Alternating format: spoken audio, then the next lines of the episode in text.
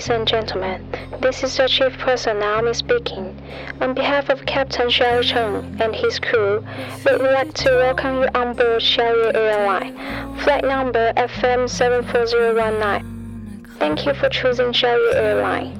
Shortly after takeoff, we shall be offering you a wonderful time. Should you need any assistance during the flight, please let us know. Thank you.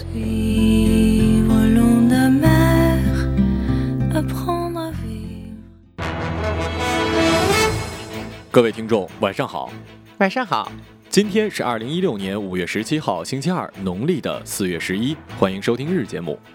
一九九零年的今天，世界卫生组织正式将同性恋从精神病名册除名。今天的节目主要内容有：男子错使用石膏面具，无法摘除，靠吸管饮食；女模边领救济边炫富，被判三年。吃这样的超辣汉堡需要签免责合同。中国人将接受全球首例换头手术，比死还难受。下面请听详细内容。据英国《每日邮报》五月十二号的报道，美国的一名男学生在艺术活动课中错误的使用石膏，导致脸上的石膏无法摘除。在视频之中，该男生一直痛苦的将石膏从脸上摘除，但是并没有起到任何的效果。面具后的他在小声抽泣，但是旁边的同学却一直在大笑。视频在这个时候戛然而止，因此无法确认男生是否成功的除去了脸上的石膏。但是网友却恶搞出了很多种结局。这名男子依旧戴着面具，他的皮肤跟面具一起被摘了下来，这就是结局。他现在靠着吸管进食。著名杂志出两百万美金跟他签约，他现在在 MTV 有了自己的真人秀。原来看热闹不怕事儿大，看出殡的不怕病大的人遍布在全世界的人类之中哦。我真的很。不理解这位以及类似的国外那些花样作死的小朋友心理活动到底是怎么样的？乖一点不好吗？有作死功夫听听广播洗涤一下心灵不好吗？况且主播很帅的好吗？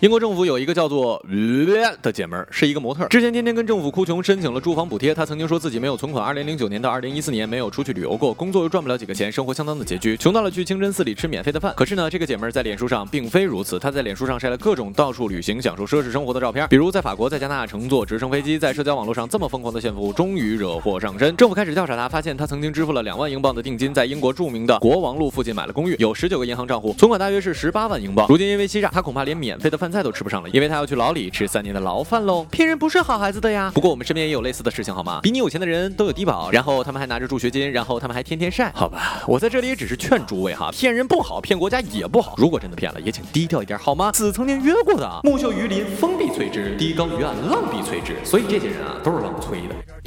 去死吧！我用嘴巴脏了这群骗子。我是鬼，心里有我就代表你们有罪。据英国《每日邮报》五月十二号的报道，近日美国汉堡店约翰尼汉堡推出了超辣胡椒汉堡《魔鬼的复仇》。由于该汉堡的辣椒味太浓，试吃者需要签署一份法律免货书，才可以获得品尝美味的资格。据悉，《魔鬼的复仇》采用独门的秘制辣酱，以史高维尔的辣度指标计算，其辣度高达三百五十万个单位，是墨西哥胡椒的一千四百倍，堪比美国的胡椒喷雾。制作该汉堡的主厨约翰尼黄表示，目前已经有三百个勇士来品尝这个汉堡，但是只有一个人将它吃光。这位勇士吃完汉堡之后，浑身颤抖，身体摇摇晃晃，第二天不得不休假一天。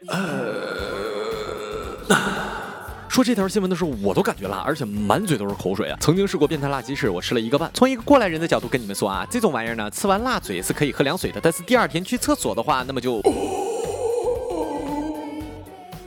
你的爱是火，我的心是火，爱情就是火，我们就是火。参考消息网五月十六号报道，台媒称，二零零七年将出现有史以来的第一个换头人类。近年来持续筹划换头手术的意大利神经外科医生卡纳维罗表示，全球第一个接受手术的病患将是中国大陆人，预计二零一七年底在中国进行，也将由中国的医疗团队操刀。据说病患在手术过程中比死还要痛苦。医疗团队计划在六月份美国的马里兰州的医学会公开亮相，招募的医生分别来自于中韩俄等国，目前技术具备，只缺道德审核与资金。手术完成之后，头部与新身体将有三到四星期陷入人工引导的昏迷状态，使他不会转动头部，以帮助愈合，还会使用电流刺激脊柱生长，加强神经连接。患者醒来之后即能移动，脸部有知觉，再治疗一年就能走路了。哈哈哈！我天朝就是能人多呀，且重点有钱呢。这种可以被载入史册的事情，怎么可以不是我华夏儿女呢？不过这哥们儿应该是关二爷的后人吧？想想看啊，比死都痛苦，那可比刮骨疗毒很多了。不过如果以后技术成熟的话，是不是也可以做出希腊神话里的人物呢？男人哭吧哭吧哭吧。今日人物华丽丝。一九六五年，华丽丝出生在索马里的加勒卡约沙漠，那是非洲最东端的一个游牧民族。他有十二个兄弟姐妹。四岁的时候，华丽丝被父亲的朋友强暴了。五岁的时候，他接受了野蛮的女性割礼。那一天，华丽丝永远不会忘记。前一天晚上，华丽丝突然分到了比往常更多的米饭，小小的她还不知道要发生什么。第二天，母亲把她从睡梦中摇醒，带她来到了一片小树林。在那里有一个目光呆滞、脸如铁板的吉普赛老女人。母亲把华丽丝放到了一块大石头上，紧紧抱住她。随后，吉普赛女人拿出一把沾着血迹的刀片，割下了华丽丝的阴唇和阴蒂。接下来，她用刺槐的刺在伤口外侧的皮肤上打洞，用一根坚韧的白线穿过洞缝起来。华丽丝两度昏了过去。当他醒来的时候，石头上有一大滩的血迹，一块块割下来的肉已经快被太阳烤干了。华丽丝的一个姐姐八岁时因受割礼失血过多而死。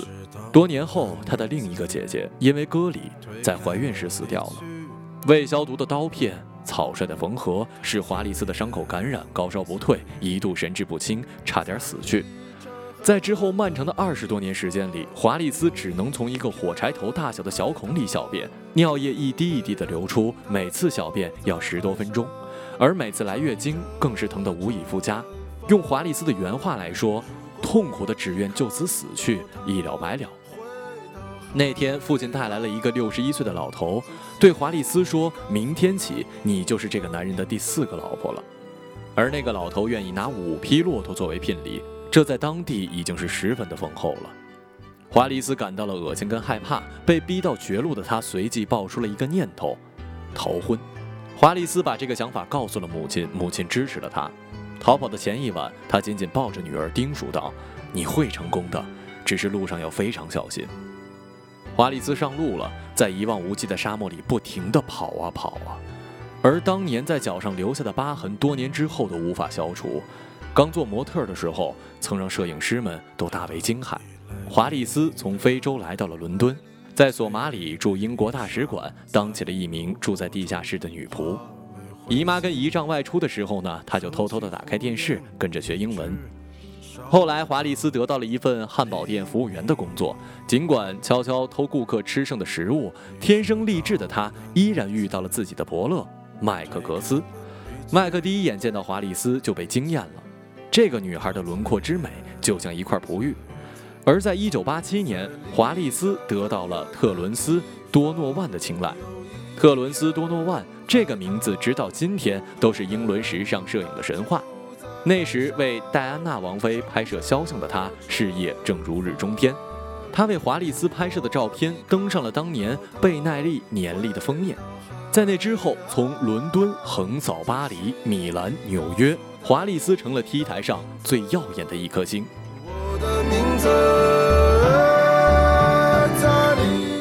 好了，以上就是本期节目的全部内容，感谢各位的收听，我们下期节目再见。再见。他就